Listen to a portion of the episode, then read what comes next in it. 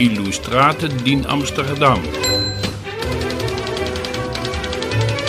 Cred că prima zi când am ieșit din casă în acest an, 2023, a fost 2 sau 3 ianuarie.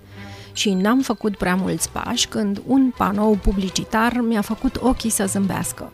Cu litere de o șchioapă scria Opera Gala Timișoara în concertgebouw. Trei concerte, dirijor Raymond Janssen. Ah, mi-am zis, Raymond, pe care l-am cunoscut, dacă mi-amintesc bine, prin 2010. Atunci am înregistrat primul interviu.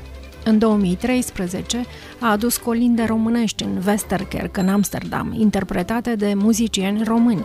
Și colaborarea cu România a continuat în paralel cu Ucraina – în ciuda războiului, Raymond Janssen a reușit să organizeze inclusiv în decembrie anul trecut concerte în Amsterdam cu muzicieni din Ucraina. Dar acum este rândul României să revină în atenția publicului olandez. Inițiativa concertelor îi aparține lui Raymond, care nu a vrut să treacă neobservat acest an în care Timișoara este capitală culturală europeană. Iar aceste concerte nu au loc oriunde, ci în Concertgebouw, o sală de concerte care nu cred că mai are nevoie de prezentare. En we hebben een hele goede relatie met het Concertgebouw, omdat ik uh, ja, toch altijd um, een goede kwaliteit aflever met de muzici. Am o colaborare foarte bună cu Concertgebouw, mi-a spus Raymond. În primul rând pentru că aduc întotdeauna muzicieni de calitate. Apoi programul concertelor este foarte atractiv.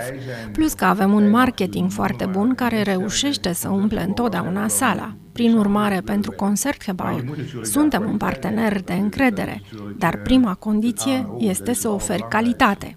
Ceea ce înseamnă că da, opera din Timișoara, orchestră, soliști, cor, oferă calitate. Și ce a ales Raymond pentru programul galei?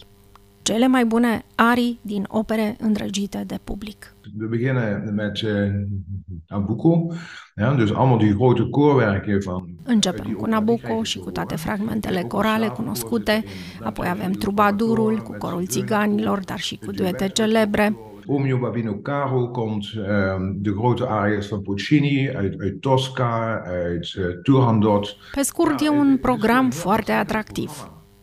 Pe scena din Amsterdam vor fi în total 120 de muzicieni români. Costurile acestor concerte sunt acoperite din prețul biletelor.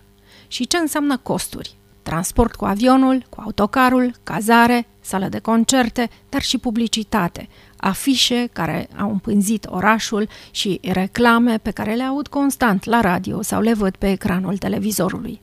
Vestea bună este că biletele pentru toate cele trei concerte au fost vândute cu o lună înainte de primul concert care va avea loc sâmbătă pe 25 februarie. Dat is ongelooflijk. En er is dus echt geen enkele stoel meer te krijgen. Este de necrezut. Nu mai este niciun scaun disponibil. Primesc în continuu telefoane, cereri, dar chiar nu am ce să fac. Totul este vândut.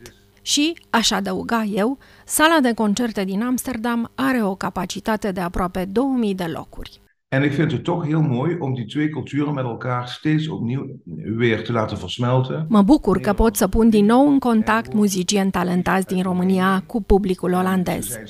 O combinație care cred că este deja câștigătoare, pentru că, iată, de fiecare dată concertele sunt vândute.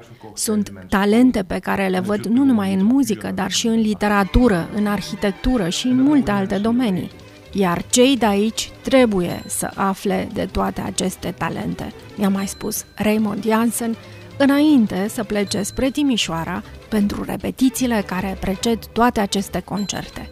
Vă așteptăm cu drag în Amsterdam. De la Amsterdam la București.